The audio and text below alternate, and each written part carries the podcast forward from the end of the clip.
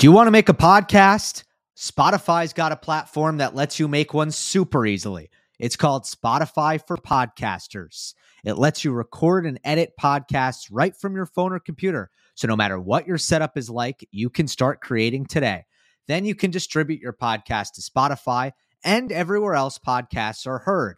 Video podcasts are also available on Spotify. You know, I love that. And I promise you, the other platforms don't offer that. With Spotify for podcasters, you can also earn money in a variety of ways, including ads and podcast subscriptions. And best of all, it's totally free with no catch. I've been using Spotify for podcasters from the very start. I highly recommend you give it a try. Just don't post on Monday. Download the Spotify for Podcasters app or go to www.spotify.com slash podcasters to get started. Welcome, everyone, to Monday Match Analysis. I'm Gill Gross. This is the 2023 Monte Carlo Masters Preview.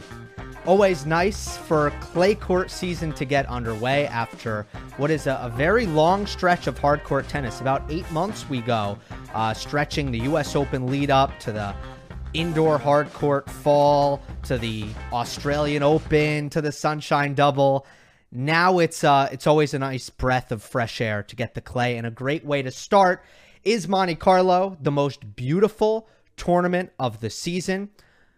Rome might be second place, but but Monte Carlo takes the cake for me. Also the slowest clay court event of the entire swing. It can get a little bit funky because of players differing in their preparation. Uh, some players still getting used to the clay, some players sometimes still recovering from very tough and physical sunshine doubles. And as a result, uh, we have seen some more openings for uh, upsets or unexpected runs in the last couple years. Two unseeded semifinalists last year two unseeded semifinalists the year before. 2019, probably one of the the strangest and most unexpected Masters 1000 finals that we've seen in recent years. It was Fognini defeating Dusan Lajovic.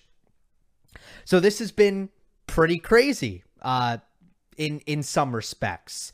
Uh, Davidovich Fokina, of course, last year being the big surprise, and in terms of how difficult it is to go back to back from Miami to Monte Carlo, I took a look before this preview at uh, players to make the final in both back to back. Uh, I went back to 2000 to see how many players since 2000 have done it.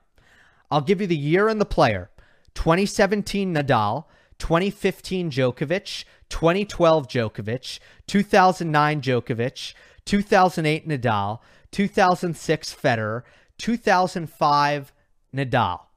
You see a theme here? If you're not the big three, you're probably not going to do it. And even for those guys, except for Djokovic, what right? Djokovic did it uh, three times. Nadal did it three times. Federer did it once. So even for them, it wasn't really a regular thing. Uh, even though it's pretty good to to do it three times. Um, obviously, it's not easy. All right, and on top of that, I think a lot of the top players are in precarious situations. We we did have some withdrawals. Alcaraz withdrew. Uh, Felix Auger-Aliassime withdrew. Uh, there's there's one other who withdrew. Oh well, Nadal. Nadal was the player who I was thinking of. I knew there was three, uh, and I understand now why I couldn't remember it was Rafa because uh, because of Rafa's situation. Um, so hopefully we'll see him back, uh, I suppose, in Barcelona. All right, let's get into the preview. As always, quarter by quarter.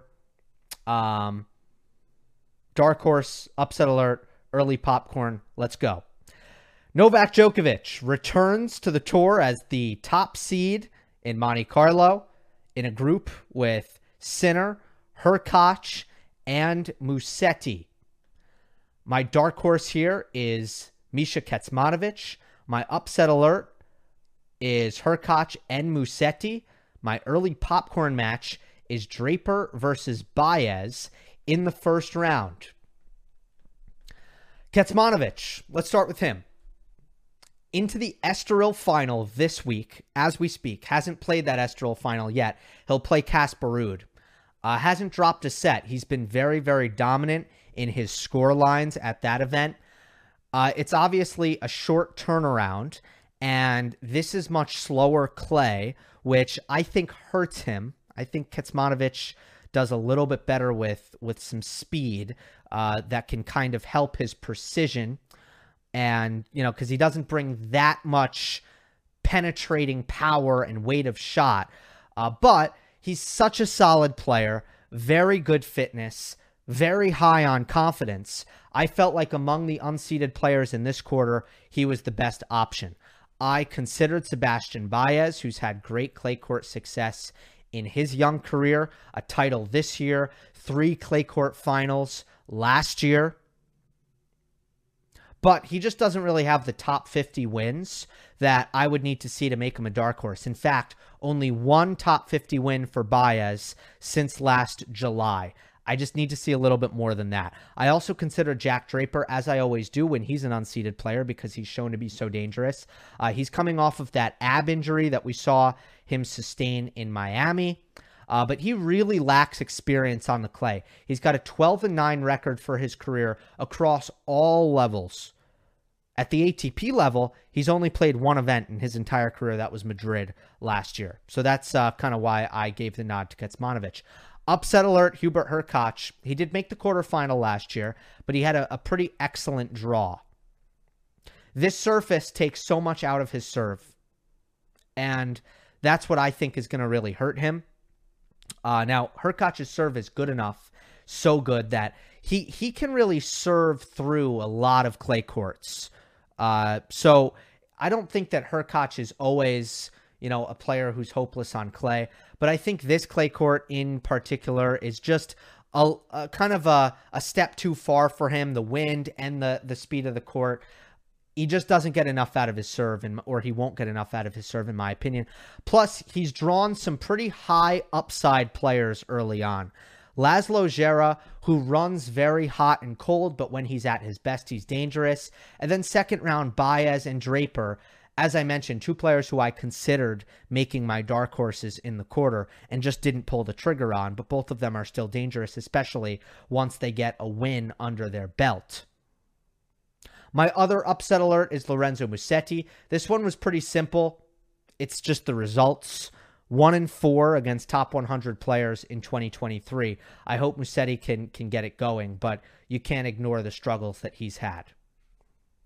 My uh, popcorn match is Draper versus Baez first round. Uh, you know, you can hear by the way I'm talking about both of the of, of the players, both young players. I'm intrigued to see what they look like and what they can do uh, here on this Monte Carlo clay. Both players who I, I really enjoy watching as well. Baez and, and Draper, very entertaining, and I'm curious to see who comes through that one.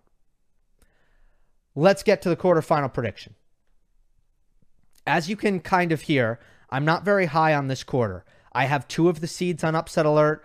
I'm not all that high on even my dark horse Ket- Ultimately, my quarterfinal prediction is Jannik Sinner defeating Novak Djokovic. Let me start with discussing Djokovic. I got into it a little bit in the mailbag, uh, but Novak has struggled in Monte Carlo ever since really 2015. Uh, he hasn't made a semifinal since 2015. He's lost his uh, second his second match to Dan Evans two years ago, and his first match against Davidovich Fokina last year. And it's it's come down to fitness. It's been the same thing where he's missed the Sunshine Double. He's come to Monte Carlo without matches under his belt. He hasn't had good cardio, and Monte Carlo requires that kind of fitness because you are not going to get easy offense. The serve is not going to do a lot of damage.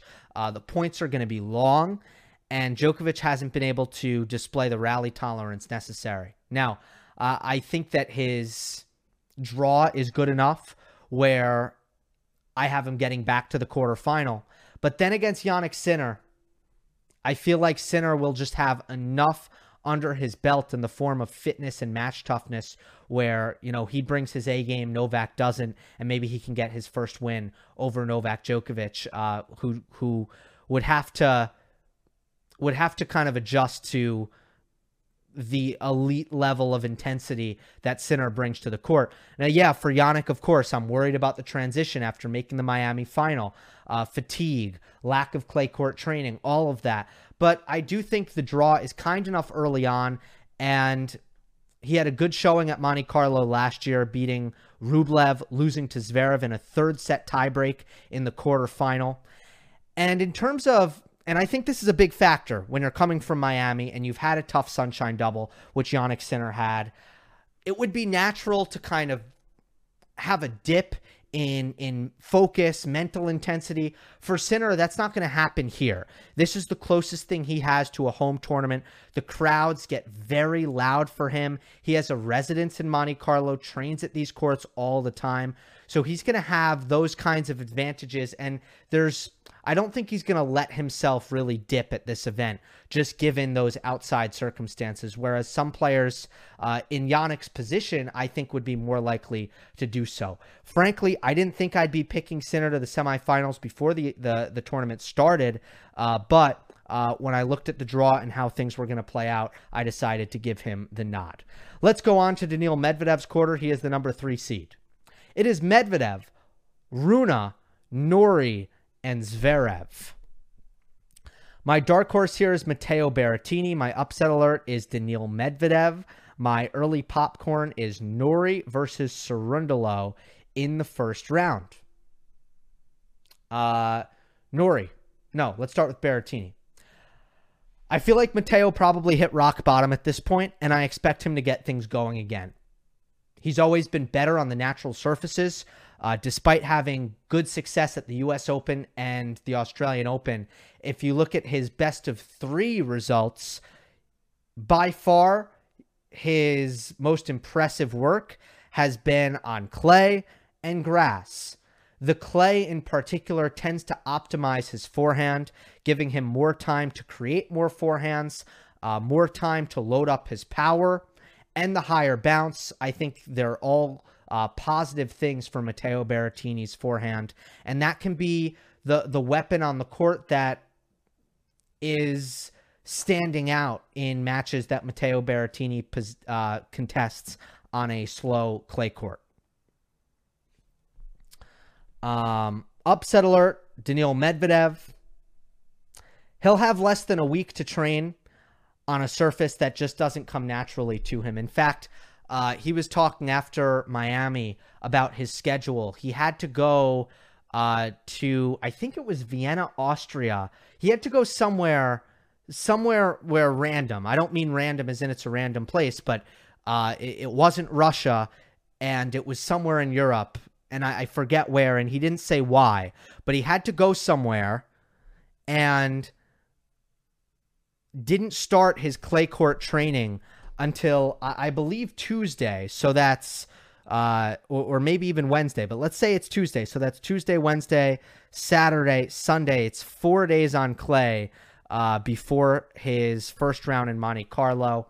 And we know that Medvedev isn't really comfortable moving on this surface as is.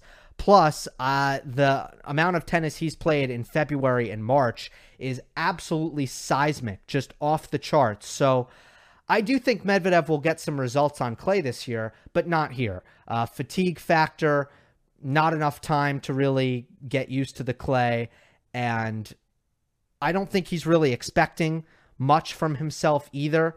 Unlike Jannik Sinner, uh, I do expect Medvedev to be someone who actually dips in intensity here, both physically and mentally. It wouldn't surprise me if Medvedev came into Monte Carlo without the the regular ambition that we're used to seeing him come to each and every event to, you know, on a week by week basis. Um early popcorn Norrie versus Cerundolo. I just feel like Cerundolo when at his best, should be a top 20 player on a slow clay court. I'm high on Norrie as well. So I'm fascinated to see this one. I think it could be a very high level of tennis. Quarterfinal prediction Cam Norrie defeats Alexander Zverev. Um, I do want to mention Rune. I'm curious to see if Holger Rune uh, adjusts his game here. Monte Carlo will not reward hyper aggressiveness at all. He needs to work the point and stay consistent. And that has not been the style of tennis that he's been playing as of late. And I'm wondering if the change in surface is going to kind of nudge him in that direction or if he's going to continue to really play that hyper offensive style. I'm not sure, but I'm going to sit back, wait, and see. And I'm not really predicting much for Rune here at Monte Carlo. Uh, Zverev has had decent success at Monte Carlo, but that being said, it's been his least successful clay court masters. He's been uh, incredible in Madrid. He's been good in Rome.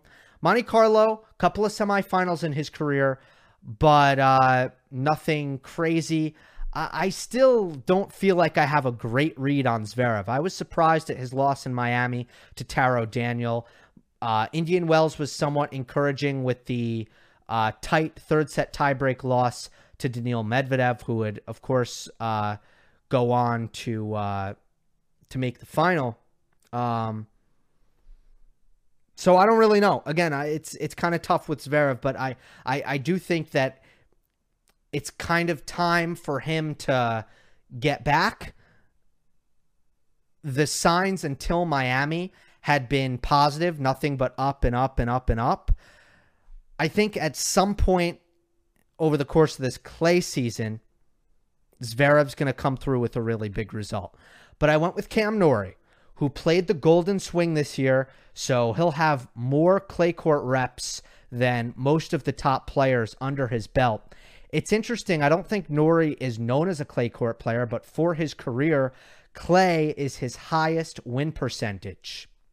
I think the work that he's done making his forehand more dangerous is really going to help on this surface, already has helped on this surface. Uh, not only did he play the Golden Swing, I should mention that he made back to back finals and he ended up winning Rio over Carlos Alcaraz. Uh, not only do I think the work he's done on his forehand will help, I also think his standout fitness will be a, a huge advantage in Monte Carlo. He will be willing to play those tough rallies, and I expect him um, to have a really good Monte Carlo. Now, Cerundolo, not your ideal first round.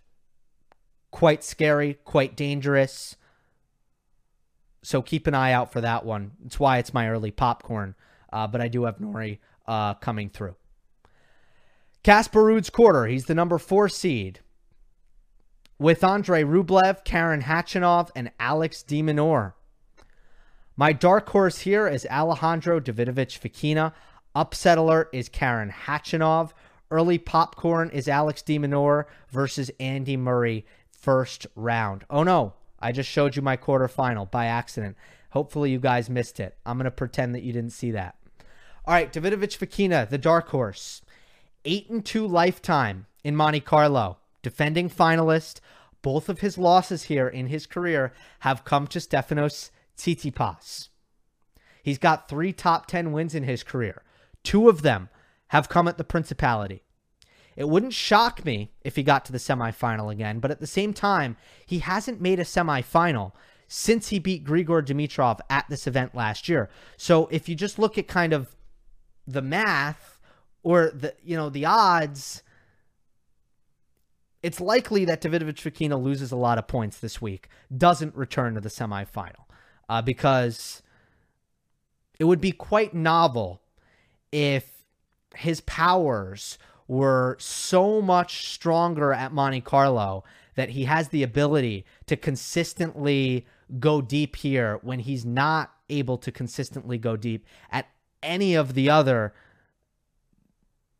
I, I was going to say Masters 1000 events, but really just events throughout the year. I mean, Davidovich Fokina is not someone who week to week has has made semifinals, as I you know just just mentioned. He hasn't made a single one since Monte Carlo, so uh, it, it, would be strange if if he just did it again here. Now, I do think uh, he loves this event. He loves the court speed. He uses his athleticism uh, and his power really, really well here.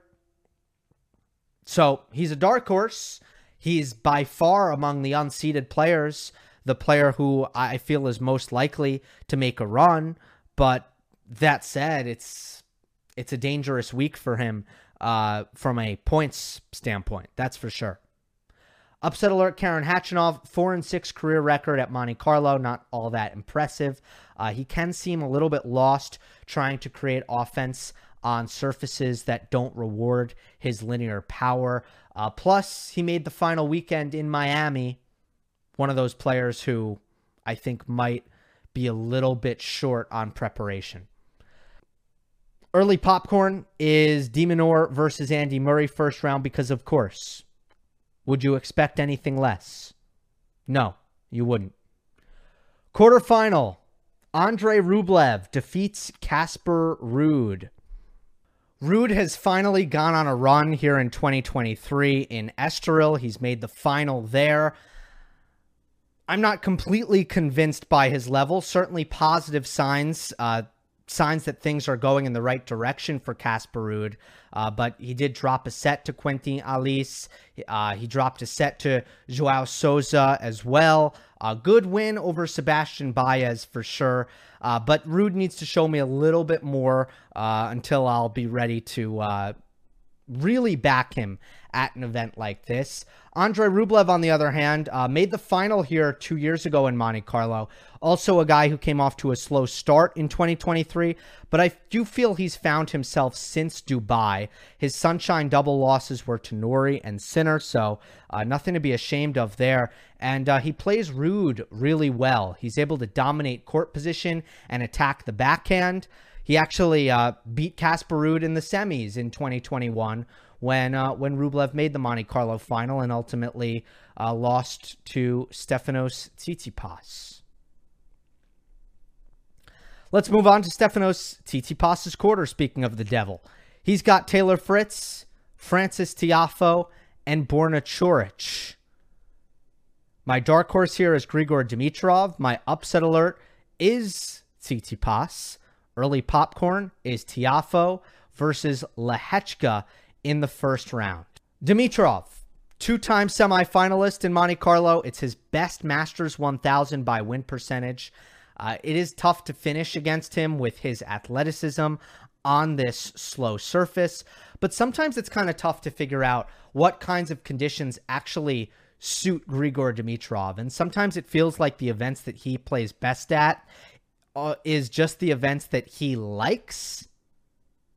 He does live in Monte Carlo. So uh, maybe that's something. Maybe there's something there. Uh, a lot of players live in Monte Carlo, and some of them do well and some of them don't. So it's certainly not a distinguishing factor. Uh, but Dimitrov tends to have a couple of events that he really loves. Rotterdam, Indian Wells, Monte Carlo is one of them. Tsitsipas, upset alert. First of all, this is his best event. Uh, Tsitsipas has won two big titles in his career, both of them Monte Carlo. Uh, sorry, two Masters 1000s in his career, both of them Monte Carlo. Um, he's back to back champion. But I'm not clear on what the plan is for the shoulder to get better if rest isn't part of the equation. Now, I don't want to be speculative. I'm not a doctor, but I, I simply I don't understand how the shoulder could get better if if he just kept playing on it. Uh and that's why he's upset alert for me. I, I just have concerns about that backhand, which you know, he could flatten it out and swing pretty fast, but he couldn't really finish uh, the way he wants to normally finish uh, that's what was causing him pain.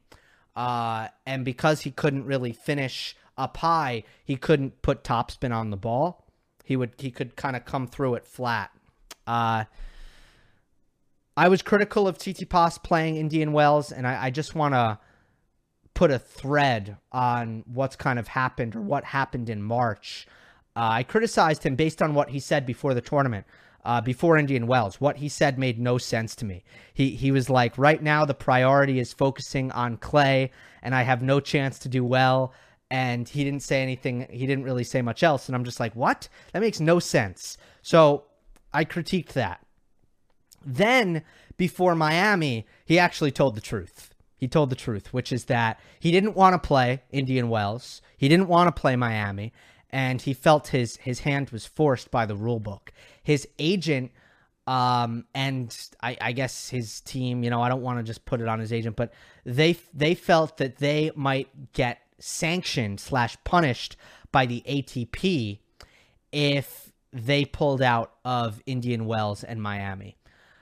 There are some strict rules if you're a top 30 player who is less than 31 years old, has been pro for less than eight years, and has played less than 600 matches.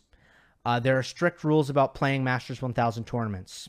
And there is language in the rule book about potentially being suspended from the Masters 1000 that you did best at from the previous year if you don't play uh, it, or sorry, if you withdraw from a Masters 1000, um, a mandatory one. Monte Carlo is the only one that's not mandatory, so you're allowed to pull out of it. Um, now, there are examples of players clearly finding a way out of this rule, and I don't think that this punishment has been implemented um, ever. I don't think I don't think anybody can find an example of the ATP actually sanctioning a player for pulling out of Masters 1000. But Tsitsipas and his team were concerned about this, so they played anyway. Ultimately, I, I find the whole situation rather unfortunate. I, I feel like a workaround could have been could have been found, and really there there should have been some kind of solution because players obviously shouldn't be forced to play events injured and I, I, again, I think that players in the past have found their way out of these kinds of situations. So I don't know uh, why this happened, but this is what happened. They were concerned that if Tsitsipas didn't play Indian Wells in Miami, that he would not be allowed to earn points slash play uh, Monte Carlo. All right. Popcorn match here Tiafoe versus Lehecka. Uh, curious to see what Jiri Lehecka looks like on clay. Uh, he's kind of struggled since blowing those six match points against Andy Murray in the Middle East. Tiafoe, another guy who I'm I'm kind of curious about. Uh, he surprised me at Indian Wells. I didn't think those conditions would suit him, and he made the semifinals. So uh, I will be intrigued to see how he does. But he played Houston. He's playing Houston, I should say. That's not a good sign for Monte Carlo, especially the, the change in time zone is particularly brutal when you're traveling from uh, the United States to uh, Monaco uh, and you have to kind of play on short notice. Not not great. Quarterfinal prediction here is Taylor Fritz defeats Stefanos Tsitsipas. Look, first of all, what Tsitsipas did show us in Miami is that even without a backhand, he can be quite dangerous. He can beat a lot of guys. And that should be true, especially in Monte Carlo, where he can use his legs to create a lot of forehands anyway. Um, but I feel that Taylor Fritz is going to have a great showing here and be a level too high for a Stefanos Tsitsipas if his backhand is as compromised as it has been, which again, I don't really see a reason why it's going to get better unless he rests it. I'm very confused about the plan here uh, for for Stefanos and the rest of the clay court season. I continue to monitor it, uh, and I, I, will continue to monitor it. I hope that it magically heals. Uh, I just don't understand how something just heals when you continue to play on it. All right, I'm beating a dead horse. So that's kind of why I have Taylor Fritz. Um, more on Fritz. More on Fritz right now. He started prioritizing clay in 2019. the extra time, uh, the high bounce is great for his forehand. It's why he's played so well at Indian Wells. At this point, I feel his fitness and his rally tolerance is good enough to succeed here.